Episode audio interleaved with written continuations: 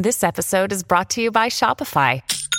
Forget the frustration of picking commerce platforms when you switch your business to Shopify, the global commerce platform that supercharges your selling wherever you sell. With Shopify, you'll harness the same intuitive features, trusted apps, and powerful analytics used by the world's leading brands. Sign up today for your $1 per month trial period at shopify.com slash tech, all lowercase. That's shopify.com slash tech.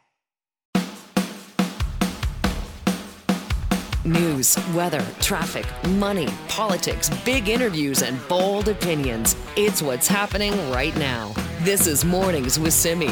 This may seem a little bit unusual, but this morning we're going to chat about Edgar Allan Poe. Yes, the author. I mean, he wrote stories that we are still telling in different versions all these years later.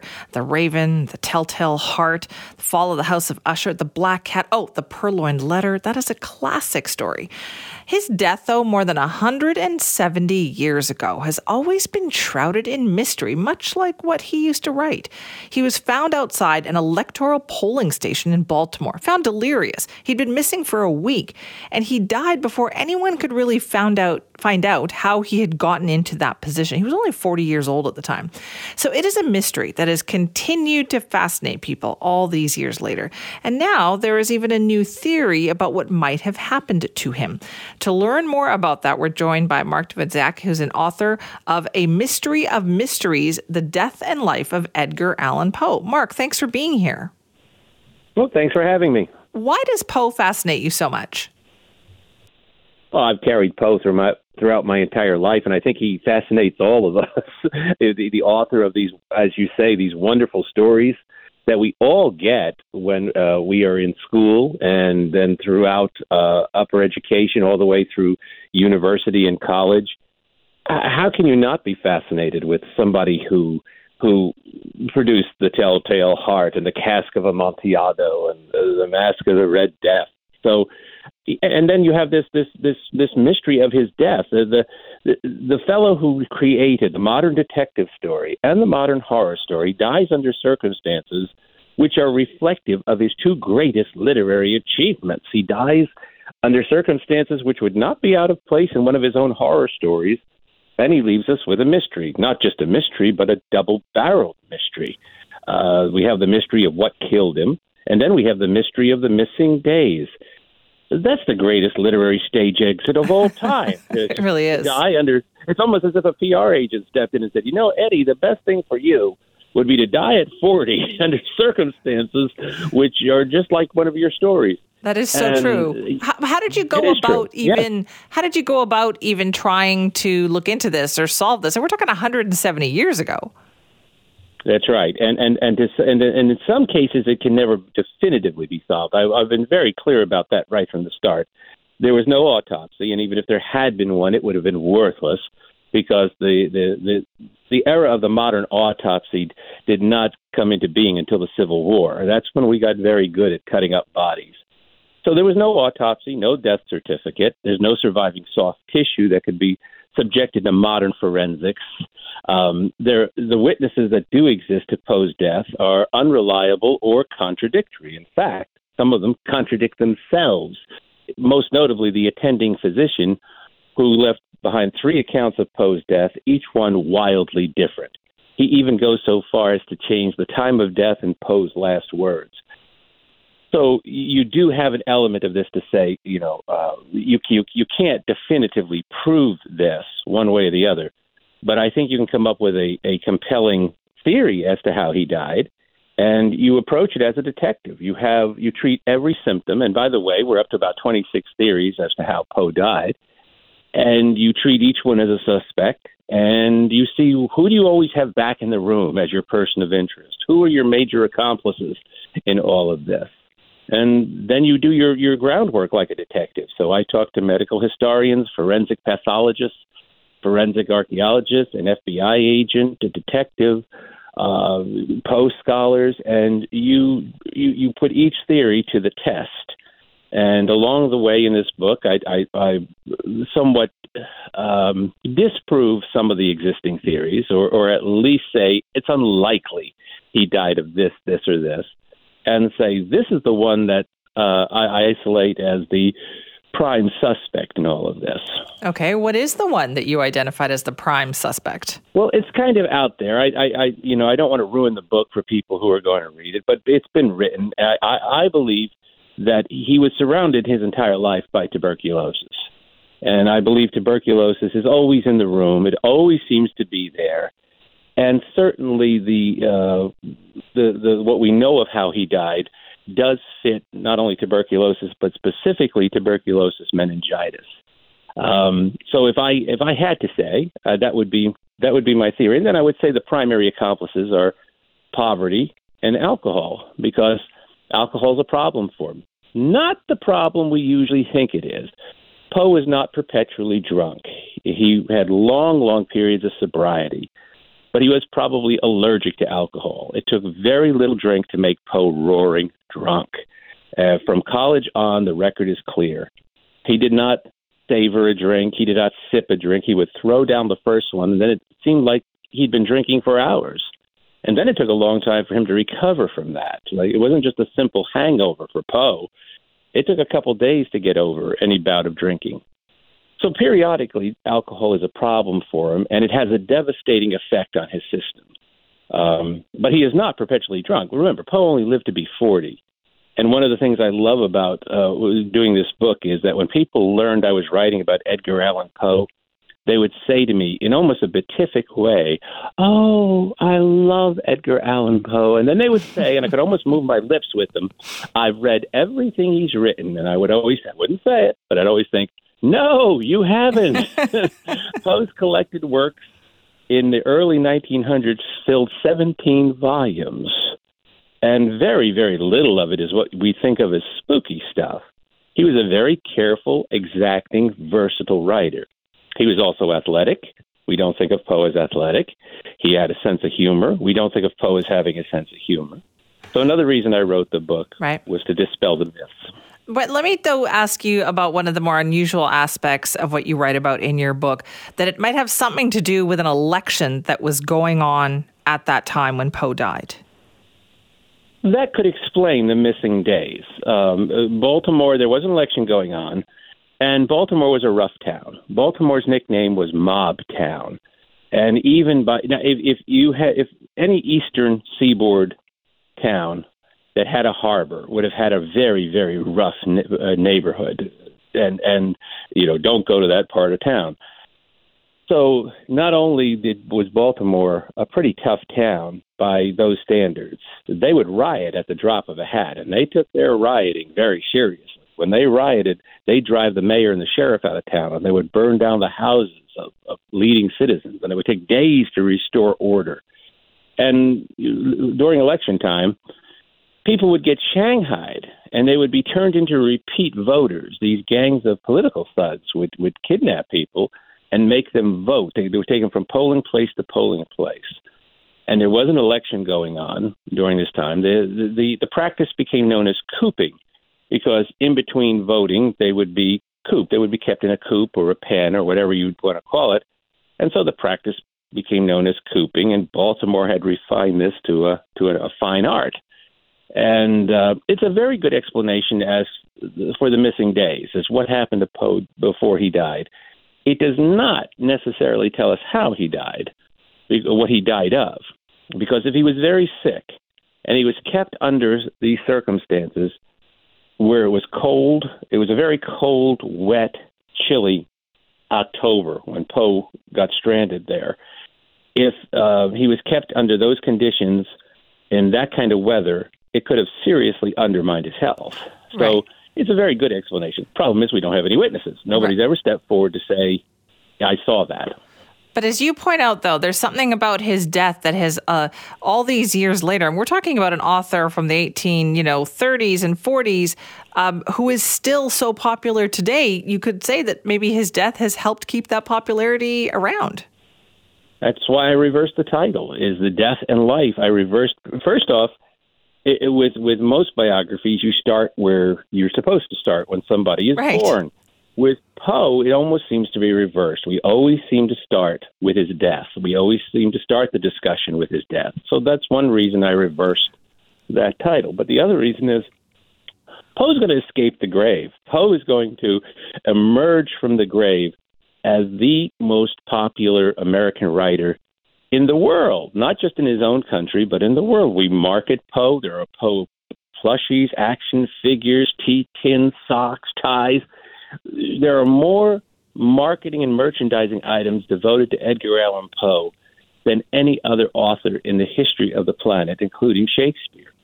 And uh, and he's read. The thing about it is, we so all true. get the telltale heart. We all get the raven. So we not only recognize Poe, his face, we recognize his stories. And that's not true of any other author. That is so true. Uh, Mark, thanks so much for talking to us this morning. Oh, thanks for having me. I enjoyed it. Uh, good luck with the book. Mark Dawidziak is the author of A Mystery of Mysteries The Death and Life of Edgar Allan Poe. And Mark, by the way, is the author or editor of about 25 books. He's also an internationally recognized Mark Twain scholar who's written five books about Mark Twain, but this time he turns his attention to Edgar Allan Poe. I can't wait to check this out. This is Mornings with Simi. It would be great to be able to win some money, right? On top of that, it would be even better if you could win some money and know that the money you put into it was going towards a great cause. That's the opportunity we have for you right now, and we want to talk about that. So joining us right now is Sara Dubois Phillips, Executive Director of the CKNW Kids Fund, and Joanne Griffiths is with us as well, the Co-Executive Director and Co-Founder of Backpack Buddies. Good morning to both of you. Good morning. Good morning. Good morning, Joanne. Morning. Sara, I'm going to start with you here. Tell us about this 50 50. I love this idea.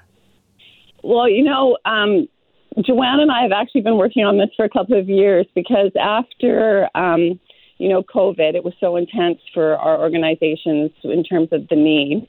And then inflation hit. So we wanted to try and think of something that um, was different and, as you say, kind of fun for our supporters, and um, we came up with this 50-50 idea, and we just think it's it's a great idea. And I I also um, want Joanne to talk a little bit about her um, experience with the 50-50 because this actually was her idea. All right, Joanne. So tell me about this. Well, I came up with the idea, like Sara said, a couple years ago, and decided that it was probably a good idea to partner with another organization that had the same goals as we do, which is you know, helping vulnerable kids in our province. And CKNW Kids Fund was the first thing that came to my mind. So I got a hold of Sara and said, Hey, Sara, we need to do this fifty uh, fifty, and we need to help kids in the province and also give back to people that um, support us by holding a 50-50. Well, so it was an awesome idea, and Sara came on board, and here we are, almost two years later, with uh, the jackpot at almost $6,500 already with just one day of ticket sales. Oh, boy. So we're pretty okay. excited about this. No kidding. Because ticket sales go until May the 4th, Sara. Is that right? That's correct, yes. Yes, and we'll announce on, on May the 5th, actually, on your show, who the big winner will be. What? I didn't know that. That's so great. Yeah. That's news to me. to me. We have a big, lofty goal of, of raising, um, you know, 500000 So we're hoping that we can reach our goal. We have we have six weeks here to do it. Okay, well, people love a good 50-50, right? Because the money you're putting into it is money that you could potentially also be getting back, but then the money is going to a good cause. So, where exactly. is this money going to go? So, for Backpack Buddies, it's going to help with uh, food insecurity for vulnerable kids in British Columbia. There's 160,000 kids that live with food insecurity, and Backpack Buddies delivers them a nutritious bag of food on Friday afternoon to take home for the weekend when school programs aren't in um, operation. Joanne, you must have seen a huge need for this growing, especially in the last couple of years. Backpack Buddies went from delivering 1,200 bags a week to now having 60, no, pardon me, um, 5,400 kids on our program oh every goodness. week now. Yeah. That's amazing. Uh, and I can't believe you guys are able to pull that off, but you obviously need help to do that. And, and so, Sara, obviously, like for the Kids Fund too, this is hugely important. Have you ever done a 50 50 before?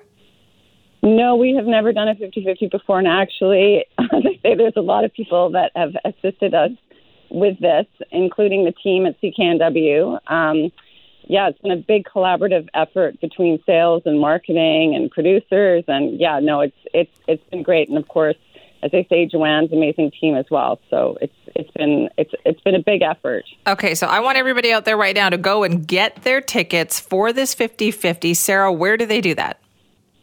Well, you can visit our website, um, the cknwkidsfund.com, or you can just go to bckidsmega5050.com and, and purchase tickets. So that's bckidsmega5050.com or to Backpack Buddies or um, Kids Fund website. Okay, and how much are the tickets? One ticket is $5. 20 tickets are $20. A 100 tickets are 40 and 300 tickets are a $100.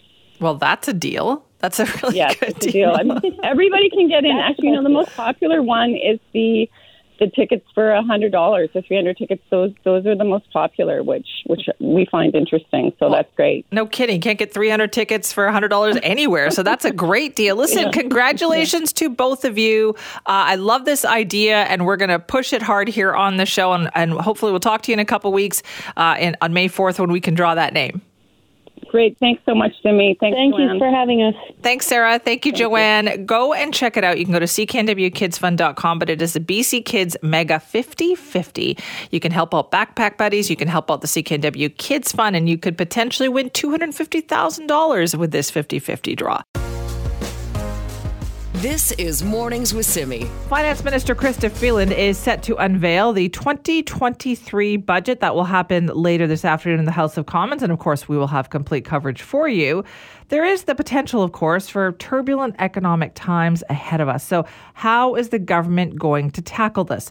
Well, joining us for a bit of a preview now from Ottawa is Mackenzie Gray, our global national correspondent in Ottawa. Good morning, Mackenzie. Good morning. So, what do we know right now about what this budget might hold for us? Well, we've been working our sources, and we have a few key things that the Liberals want to share with us before the budget, the things they really want to put in the window. And the number one thing is they're going to increase the GST tax credit, and that's for low income earners to get more money from the government to deal with inflation. And that's something we've seen the Liberals do already because they don't want to throw general money on the fire to everybody right now because they know that if they hand out more federal dollars to everyone, inflation is going to continue to be a problem but they do want to help folks who are at the lower end of the income spectrum. So people today can expect, if you are someone who gets a GST tax credit, 236 more dollars for a family of four. It adds up to about 460 bucks more a year to deal with higher inflation. Now, the Liberals are billing this as a grocery rebate, but it's not a Loblaws gift card. You can spend this anywhere you want. Uh, so that's what the Liberals are going to be doing to try and deal with inflation. But they're also going to be trying to kind of compete with the U.S. You've seen a billions and billions and billions of dollars thrown at the door with the Inflation Reduction Act, something we talked a lot about last week when Joe Biden was here. Mm-hmm. There's going to be money for clean tech. There's going to be money for critical minerals. Two things that the federal government is spending a lot of political capital on right now, too. So those are some of the key things there. And of course, there's another big one the RESP for folks who've got kids going to university. Right now, and I didn't know this before, you could only take out $5,000 yes. to pay for your kid's education. They're sending that up to eight, but even eight, I don't think is enough to cover a year's no, worth of tuition. So it is not. That might need to go up a little more later too. Yeah, I can tell you that for a fact. That is not actually enough for that. Uh, okay, so you've got that. What about the healthcare money? Yeah, that's going to be interesting to see how this is all spent because we know that the money has been agreed to with the provinces, but this is where the rubber hits the financial road for the federal government. Because in the budget, we'll get to see what the assumptions are going forward, but also how much money is going out the door at different times. And when you sign these long term agreements, you know, Justin Trudeau is very likely not going to be prime minister when the bulk of the money at the back end of the deal actually goes out the door. So it's interesting to see how these go because it could be a Pierre Poilievre problem in the future about how to balance this increased federal money going to the provinces while probably on a Poilievre government trying to balance the books at the same time. Right. What are the financial assumptions like right now, though, Mackenzie, heading for the next year? Well, that's going to be the big question here. You know, the, the federal government usually in these budgets, uh, when since the liberals have come in, have put in a, a they put in a variety of scenarios. So there's kind of a best case, a middle case, and a worst case scenario. And that's one of the things I'm always interested to look at. It's not just how the economy is going, but they put in things like the price of oil and the price of gold and things like that that impact the how the federal government's um, you know uh, royalty payments and other things like that go. So that's always one of the key things that we'll look at today basically they were projecting that we weren't going to go into a recession last time. I'm interested to see what they think at this point in time, but where the economy is going over the next 12 months. Okay, and let's also talk about the increase in taxes here because I got to tell you, there's a lot of people who are upset about this increase um, on beer and spirits and that tax coming into effect April 1st. Any chance that might change? Well, it might change. Uh, you know, I think this is one of those emblematic things. It's, it's the, the tax is tied to inflation. So it's going to go up 6.3%. That doesn't mean that when you go to the liquor store, beer and spirits are going to be up 6.3%, just the excise tax on that. But that is a pretty substantial amount of the cost of alcohol in Canada. So there's been a lot of calls from the Conservatives to say, look, don't increase the escalator on this. Just leave the excise tax where it is. Bars and restaurants got killed during the pandemic. Folks are having a tough time with inflation. They like to have a beer after work. Why are you going after regular Canadians? And the increase on that tax doesn't bring in that much more money for the federal government. So that could be an easy bone to throw, both to the Conservatives and to Canadians who might not necessarily think about voting for them to say, I'm actually understanding your concerns when it comes to inflation. Here's a little thing we can do that's not going to ruin the books for us, but also make life just a little bit more easier and show that they're actually understanding and caring about this issue. Right. Okay. So we're keeping an eye on that one. And finally, here, I mean, is this budget going to sail through? Is this going to be fine? Like, is the NDP going to support this budget? I mean, there were two key things that Jagmeet Singh's been going on about for months more money for health care. The Prime Minister struck a deal with the provinces and a plan for dental care. They really already laid that plan out in the last budget. I have a hard time thinking the Liberals are going to be changing that plan on dental care. We already talked about the health care money that's out the door. But let's look at the political, the raw politics, the reality of the situation for Jagmeet Singh. He doesn't have enough money right now to run a proper election campaign. And even if he did, he's looking at the polls down at NDP headquarters thinking, I might actually lose seats if there's an election right now instead of gaining seats. There is no political upside for an election. Jagmeet Singh's going to walk out into the foyer of the House of Commons around 5 o'clock Eastern and say, you know what? I can support this budget. No way there's going to be an election after this one. All right. Thanks for that, Mackenzie. Thanks a lot. Mackenzie Gray is our national reporter for Global News' Parliamentary Bureau, talking about today's upcoming budget to be announced by Finance Minister Chrystia Freeland. And we will have complete coverage of that for you uh, throughout the day today. And of course, we'll talk all about the important stuff coming up tomorrow as well. This is Mornings with Simi. As we just heard from Mackenzie Gray, there will likely be some kind of grocery rebate measure in the federal budget, something to help Canadians. And there are so many of us out there who are struggling with the higher and higher prices that we find at the grocery stores these days. But here's the thing will it be enough? Will it actually be able to help you put a dent in that grocery bill? And why do prices just continue to climb? Well, joining us now is Mike von Massow, who's an associate professor of food, agriculture, and resource economics at the University of Guelph. Uh, Mike, thanks so much for joining us this morning. Good morning. Thanks for having me. Does it seem kind of inevitable that the government would have to do something given all the concerns about grocery store prices these days? Well, I, you know, I think that the government was looking at ways to help Canadians, and frankly, this is probably the only avenue they have if they want to give people some relief from these high prices. So, you know, it's not surprising given parliamentary committees and all of that and, and the attention we've paid to generational price inflation that this is this is the path they're proposing. Right, which is the uh, the GST increasing that GST rebate. Well, yes. So it, it's essentially getting cash into the hands of people who need it you know, I think I think uh, lower income Canadians, those on assistance and other uh, fixed income, fixed uh, pensions, are probably bearing a disproportionate burden of these high costs. We're all feeling it, but but I think they're feeling a disproportionate burden. So so getting cash into the hands of Canadians uh, is a way of easing that that budget pressure. Even though there's not much GST on groceries, it's it's just a way of transferring cash directly uh, through a mechanism that already exists. Okay, then why do prices continue to go up? Because we've seen this problem. It's not just obviously in Canada, but elsewhere as well. Where is that pressure coming from? Well, there are a variety of things that are happening. You know, usually when we're talking about price inflation, a couple of years ago, you'll remember we talked about ten dollar cauliflower. We we, oh, we yeah. have individual events that happen and cause individual items to go up.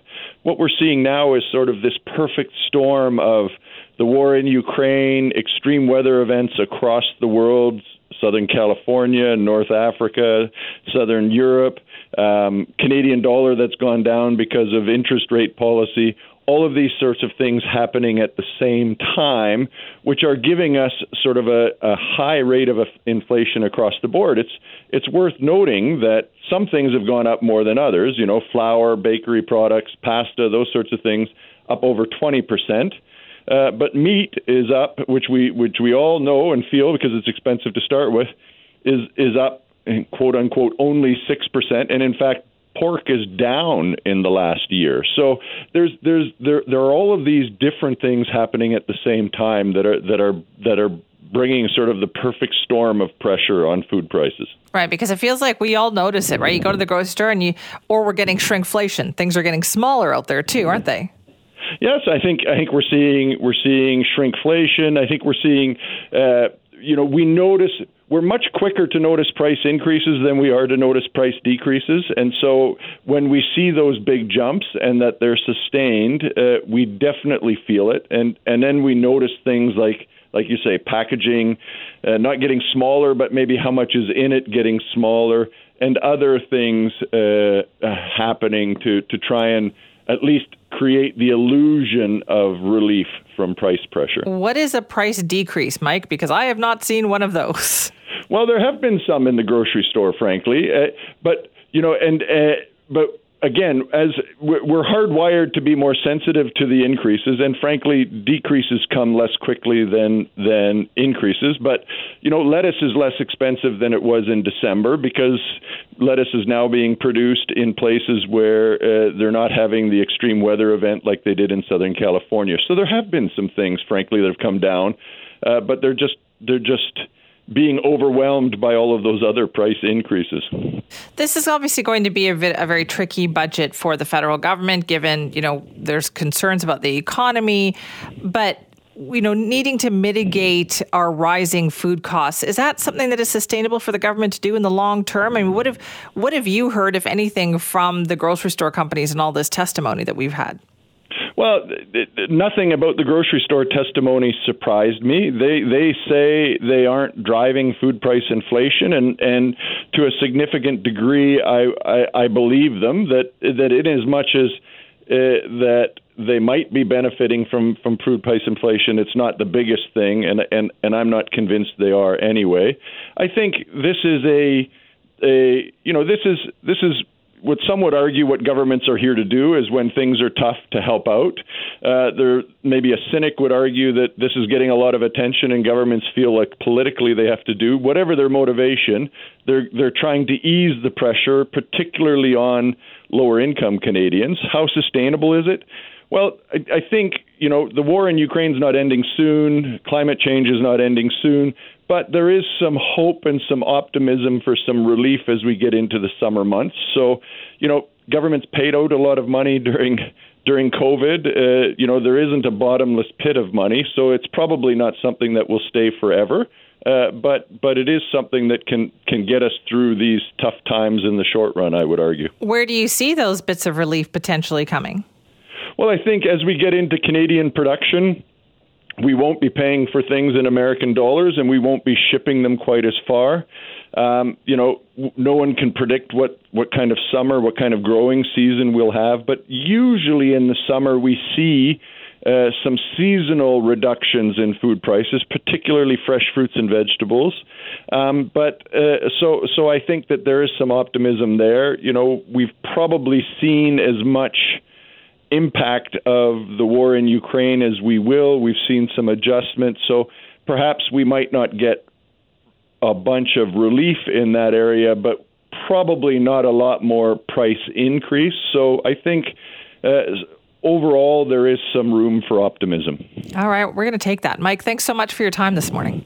Well, thanks for having me. Have a great day. You too. That's Mike von Massow, who's an associate professor of food, agricultural, and resource economics at the University of Guelph, talking about what sounds like some kind of grocery prices or grocery rebate coming our way in the federal budget to be announced by Finance Minister Chrystia Freeland today, likely in the form of a, a GST rebate so they can target exactly who gets this money. So, as we heard from Mackenzie Gray earlier, likely about, you know, $400 or so, depending on how much, you know, money you make. Uh, will that be enough to put a dent in your grocery store price, in your grocery store bill? That's the question, right? If you want to weigh in, simi at cknw.com. I, there's certain things I've just, you know, kind of stopped buying or I look twice at, certainly with meat, beef prices. Uh, you just, you look twice, right? You think twice before you buy stuff. This is Mornings with Simi. Despite all the efforts, we are still seeing a shockingly high number of overdoses in our province. In fact, in the city of Vancouver, fire rescue services say that on March 22nd, so just six days ago, they set a record for the number of overdose calls they responded to 45 in just one day. Fire crews say it is more than double what they usually see. And in fact, that day was bad right across the province where a record was set for overdose calls. And one of the additions, I guess, to this problem is the type of drug that is being used out there. It's called xylazine. It's actually normally prescribed for animals, for dogs, for cats, for horses, for cattle. And it is now known by street names. It is out there and it is wreaking havoc on our streets. We're seeing this in the United States too. And we want to learn more about this particular drug, why it has become so toxic out there. Dr. Chelsea Shover is with us now, an assistant professor in residence at the UCLA David Geffen School of Medicine. Dr. Shover, thank you for joining us. Oh, thanks for having me. When did we first start seeing xylazine out there? Yeah, so it's been prevalent in Puerto Rico for quite a while. Um, and then it showed up, you know, in the U.S., it really started showing up in Philadelphia um, around the late 2000s, early 2010s. And then over the last few years, it's spread to other drug markets, you know, including Vancouver, as you know. Um, so it is a fairly recent phenomenon in the last few years.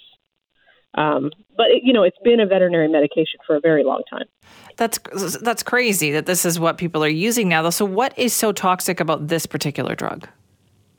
Well, so the the issue is so basically, xylazine is a central nervous system depressant. It's a sedative, um, so it has similar effects to opioids in the sense that it slows, you know, slows down your nervous system, slows down your breathing. And the issue is when it's combined with opioids like fentanyl or heroin, um, those it's possible for those two to have a synergistic effect um, or for xylazine on its own to really cause profound sedation, which is just someone is basically, you know, passed out. And so, yeah, those are kind of, you know, they're both having similar effects. And when they're together in the drug supply, it's concerning because opioids like fentanyl will respond to the overdose antidote medication naloxone, but xylazine, because it's not an opioid, won't. And so the concern is sort of well, there's a few concerns. One is if someone has an overdose that involves xylazine, you need to. It's important to know that because the type of treatment you'll want to give is more like supportive care, giving oxygen, um, not just giving naloxone, which you should absolutely do because there's probably an opioid on board. Um, right. In addition to the xylazine, you're saying there probably is also an opioid. Yes. Yes. Yes. For you know, at least from our work, it's like 98% of the time xylazine is showing up with other drugs, and it's mostly fentanyl. And I, think that's that's true in um, Canada too. That we're mostly talking yeah. about tranq dope, which is an opioid, and xylazine. So, how do these drugs spread like this? Is it just because it is something new and people want to try something new? Like, what happens? Yeah, so I think you know the main reason that um, you know, manufacturers or sellers started adding xylazine to heroin and then fentanyl is because it extends the length of the effects. Um, so fentanyl in particular has a very short, it's a very short acting drug. And so if you add xylazine, it makes the effects last longer. And so that can mean someone doesn't have to use as often, um, someone can avoid withdrawal, things like that. Um, it gives it legs, as people will say. So that's, you know, that's kind of the main reason it started being introduced and um, now has become a major part of some drug markets and then is just starting to emerge in others. It's just like um, chemistry, right? Like they're just trying to mix things together. They're just, it's like playing roulette, Russian roulette. Um, yeah, I get. Yeah, right. I mean, every you know, the motivations are the same as selling any other product, right? You want to make your product uh, work just as well uh, for cheaper or for ways that improve it over someone else's product. And so, if you can make something that lasts longer or requires less of your main ingredient, that's you know, those are some of the types of motivations. Um, the other really concerning thing about xylazine, besides the sedation, which is which which is a problem because if someone has used xylazine, they're liable they're liable to be just unresponsive, kind of knocked out for hours, which can put them at risk of assault or violence or theft, right? Because they're just not yeah. able to respond. Um, the other thing is these wounds that it, the abscesses it causes, um, and that's that's true for people who inject drugs that have xylazine. But we're also starting to see evidence that the abscesses even form for people who are snorting or smoking it. Um, and these wounds can just be very difficult to heal and, um, you know, are certainly yeah. painful and risk of infection and all that. What is the withdrawal like to get off of this? Yeah, I mean, there is, you know, there is a withdrawal um, syndrome. I guess that's, you know, that's something I'm a little bit less familiar with the specifics of how that's going to be different than opioid withdrawal. But the important thing is that you know, when you're trying to come off both an opioid and xylazine, well, now you've got two drugs that you need to, um, you know, two different withdrawal syndromes, I guess, that you need to deal with. So, um, you know, and, and especially in some markets where xylazine's been introduced, like people don't necessarily, well, certainly people don't necessarily want it initially, and maybe not, are maybe not as aware that it's there, and then if they're trying to come off of it, then it's suddenly like, oh my gosh, I have to come off of these two things at the same time, and that's harder. Are we prepared? Like, are any of our healthcare systems, uh, you know, prepared to deal with this constant change of drugs? Um, well, that's a great question. um, you know, not I, I, would say most are not as prepared as we could be. You know, one challenge, and I, I work mostly in the United States, and so Canada does have a really robust drug checking program, especially Vancouver. Um, and so I think the information about what's in the illicit drug supply, Vancouver is probably, you know, leading the world in terms of knowing, um, you know, with a reasonable degree of timeliness, what's actually in it. And so knowing that is really important to making clinical decisions too. Um, as far as as far as health systems being ready, you know, one challenge we have here in the United States is, you know, a lot of newer drugs, including xylazine, just aren't routinely tested for. Whether that's, you know, some hospitals do it, some medical examiners do it, uh, but usually that's like after there's a problem. Like after you realize, like, oh, this is something we should be looking for, then um, places will start will start testing for it. Uh, but if we can, if we could have a more robust uh, way, you know, network of testing of testing like drugs that are seized during arrest and also when someone dies of an overdose, doing the postmortem toxicology includes that. And then also the kind of community based drug checking, like Vancouver has a lot and like other places are starting to get. All of those pieces of information can come together and let us know like what's really going on in the illicit supply. Right. Listen, thank you so much for this. I learned so much. Uh, thanks for your time. Okay, thanks for having me. Appreciate that. Dr. Chelsea Shover is a assistant professor in residence at the UCLA David Geffen School of Medicine talking about the drug xylazine. We are seeing more of it in BC, actually. In fact, according to Canada's Drug Analysis Service, the number of illicit drug samples containing xylazine jumped from 205 in 2019 to 2,324 in 2022. And here in BC, that's about 21% of those samples. That number actually here went up fourfold during that time, too. So more, it's prevalent out there, and it is deadly as well, as we heard. A record number of overdoses on March 22nd, right across the province. This is Mornings with Simi.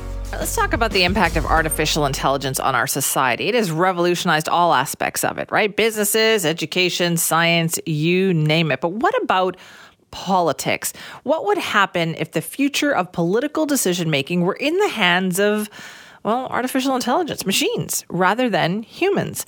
Our producer Bianca Rego explored these implications with Jeff Hancock. Jeff is the Harry and Norman Chandler Professor of Communication at Stanford University and the founding director of the Stanford Social Media Lab. They were trying to find out what a brave, new, artificially intelligent world could look like. Have a listen. So, first of all, can you tell me how exactly does this type of artificial intelligence work?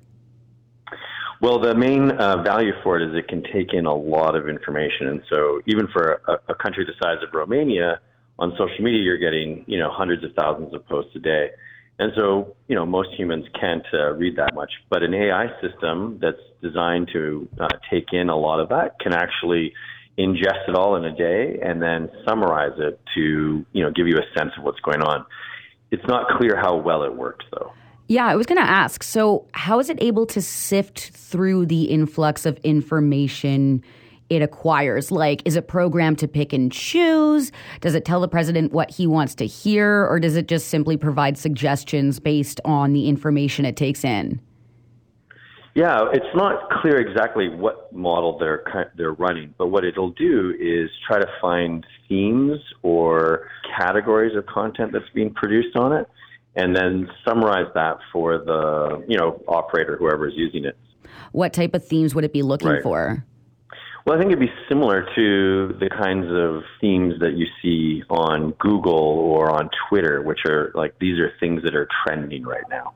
And so that's my understanding of where they're at is they're going to be looking at things that are these are being talked about a lot right now. So you could imagine for a political thing, it could be, hey, there's a lot of discussion about these floods, say if they're having some kind of a flood event.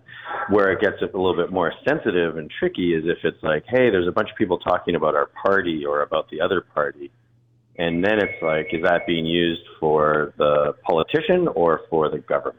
Is it ethical for politicians to adopt this like big brother esque type of online surveillance? Yeah, it definitely has that feeling of surveillance and definitely some creep factor here.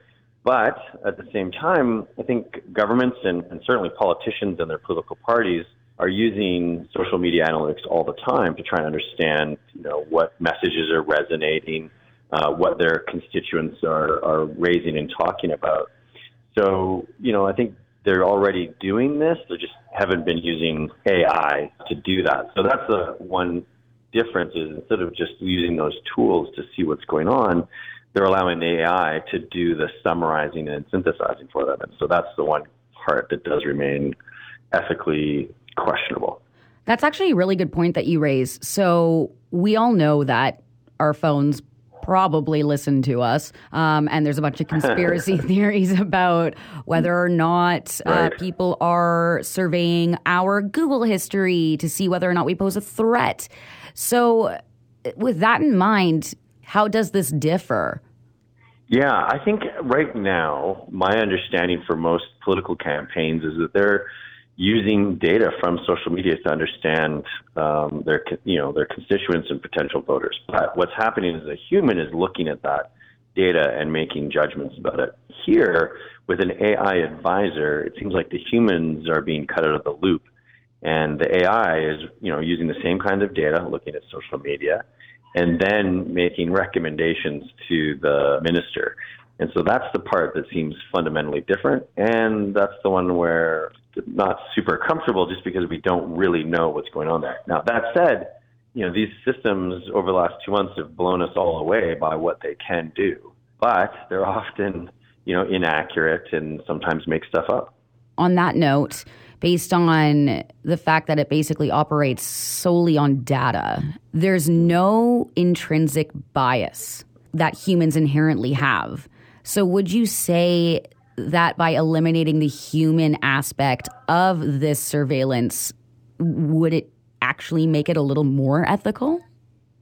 Yeah, uh, it would be lovely if that was the case. It, I mean, that would be the ideal. But unfortunately, the, the human bias gets baked in the data that it's looking at. And so these systems are not only, you know, looking at human data, so there's bias in there, they're also trained on it. So to build these kinds of AI, they have to ingest billions and trillions of human written words, often from Wikipedia or other internet-based sites, and so the the bias is sort of already baked in.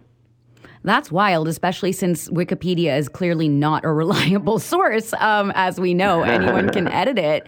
So, what would happen if this became a new political practice? How would this impact how countries are run? Yeah. I think if we set aside the ethical questions for a bit and just said, okay, well, let's just assume that we could figure out an ethical way to do this, the answer, unfortunately, is it, it only will work if it's effective. So I think people will judge these tools based on how good they are. So if they can get uh, data and information from them that allow them either to be really responsive as a government to their constituents, or if it's more of a political campaign to get more votes, then those systems will be used. And if that's right, then the people with the best system are going to be the most likely to be elected and have the best government. And who's going to have the best system? Well, that'll be the people with the most money because you'll be buying these things. So one worry is it will lead to more uh, inequities. The rich get richer by having better AI, so to speak. How will that impact the way that we communicate, especially with the leaders that yeah. we entrust with how our countries are governed by eliminating the human connection? Uh, it's really hard to predict the future with AI. It's changing so fast, advancing so fast. But let me give you a couple of possible models for, for an outcome. One is it's a tool the politicians and the government use it just like the many other information tools they have, and hopefully they do it in a way that is ethical and, and improves lives of their constituents and voters.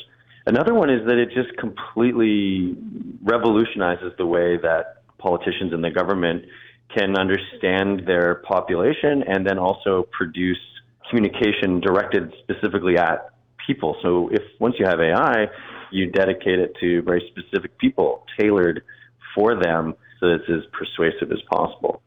There's a third one, which is the way we understand work is just totally wrong right now or for the future. And AI will be the interface between, say, politicians and constituents with very little, you know, human communication.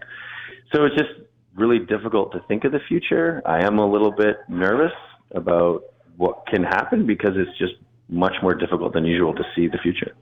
Could AI replace politicians? We're already seeing really interesting things. There's a guy on Twitter that partnered with ChatGPT and start a company. I'm going to give it $100 and I'll be its human interface with the world. So I'll just do whatever it tells me to do. He started that about five days ago and he already has over $25,000 in a company started by this system. And he's sort of like calling it his boss. Could we see that in politics as well? You know, what happens to how much we believe in democracy and politicians. So there's just lots of risks here. You know, part of me is excited to see these tools being used in the real world, but another part of me is like, hey, should we slow down and maybe test some of these things first? But yeah, I'm I'm, I'm a little worried about how this affects trust in people. Yeah, that's what I always wonder too. Shouldn't we test some of this stuff first before we do it? That is Jeff Hancock, the Harry and Norman Chandler Professor of Communication at Stanford University, founding director of the Stanford Social Media Lab. This is Mornings with Simi. This afternoon, we will get the details on the 2023 federal budget from Finance Minister Chrystia Freeland. Now, you'll hear all those details right here on 980 CKNW because we know what the big questions are here, right? What can we expect? What will be in there that will impact you? What kind of pressure is the government facing these days with the economy kind of teetering, not quite sure which way it's going to go, but at the same time wanting to provide some relief to Canadians? Well, to break this all down for us, we're joined now by Moshe Lander, who's a Senior Lecturer of Economics at Concordia University. Thank you so much for joining us. Hello. Can we talk a little bit about how how tricky? I guess it's a bit of a tightrope the finance minister is walking right now, isn't it? That's the great analogy. Uh, on the one hand, uh, Canadians are suffering from 40-year highs in inflation and are looking to the government to try and provide support. But if the government does provide that support, that itself is inflationary, and so uh, you, you need to show that you're concerned about the uh, situation that Canadians find themselves in, but not contributing to the problem. Unfortunately, doing nothing, uh, which would be the correct thing to avoid creating the problem, seems heartless. Yeah, I guess we've learned that lesson now, though, haven't we, Moshe? When you consider three years ago during the pandemic, there was a lot of support, but now we've seen what happens when we do that. Yeah, you know, I think it's one of those old ideas that uh, when governments spend a lot of money, it does create inflation. Uh, you know, the problem is that governments around the world were contributing to that problem. And then when you add in all of the global events that have conspired uh, since COVID, uh, you know, that's not helping things either. And again, that's something that government spending is not going to fix, right? You, you can spend as much as you want. It's not going to solve Russia's invasion of Ukraine, and it's not going to fix supply chain issues. So, uh, again, for the government to put its hands in its pockets and just shrug and say, you know, c'est la vie, uh, you can't really do that. But if you do something, you realize that you're not really fixing the problems, but Canadians expect you to. So, what do you think is going to happen then today? What kind of line do you think the government's going to walk here? So, the government has uh, a obligation to fulfill some of the demands of the NDP because the NDP is propping up this government uh, for the next couple of years. And so we're probably going to see an expansion of the dental plan uh, for children. That was one of the commitments that the Liberals made to the NDP. So they'll expand out that program a little bit. Uh, Canadians will recall that uh, GST credits uh, were increased uh, about six months ago. That's going to happen again, but this time it's going to be portrayed as a way to help Canadians with uh, their grocery bills. So we'll, we'll, see some of that as well. Uh, we're going to see a lot of commitment to green uh, energy. U.S. has passed this legislation that is scaring a lot of countries that if they don't start moving towards trying to take the environment more responsibly and, and promote green energy, uh, they're going to get themselves shut out of the American market. And so uh, the Liberals have long said that they believe in the environment, but they've very uh, often showed little regard when it comes to budgetary matters. Here, I think they're going to, to commit to that. And then I think what we're going to see is this uh, idea that if there's a recession, if things go south in the economy, then the government will review what needs to be done at a later point. Uh, but for now, their commitment is merely to stand by at the ready if that's necessary. Okay, so there might be some hedging of bets, I guess. Yeah, you know, part of it is just you don't want to create the self fulfilling prophecy. If the finance minister comes out and starts, you know, oh my gosh, we're in a recession, how terrible. Well, you know, people start behaving then like they're in a recession, and that makes the recession likelier, deeper, longer. So you don't want to necessarily say we're not in a recession because that might not be true. So you just say that, look, if it happens, we're here and we're ready. There's a, a, an interim budget update that comes in November, and if we need to, we'll do whatever's necessary. Uh, but, you know, inflation has been coming down. The Bank of Canada says that it should be back to its normal 1% to 3% in the next six months.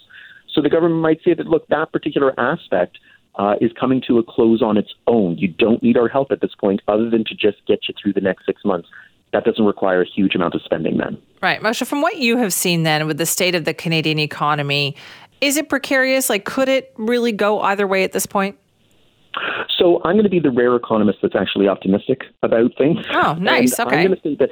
Yeah, I'm going to. I'm going to say. You know, the, the word that we keep hearing is the Canadian economy is resilient. We're actually doing a lot better than uh, other large economies. We're certainly doing better than the U.S. Uh, growth has slowed. That's unfortunate. Uh, but even if we somehow tip into a recession, this isn't going to be your parents' or grandparents' style recession, right? We're not going to see this big drop in GDP and this huge jump in unemployment.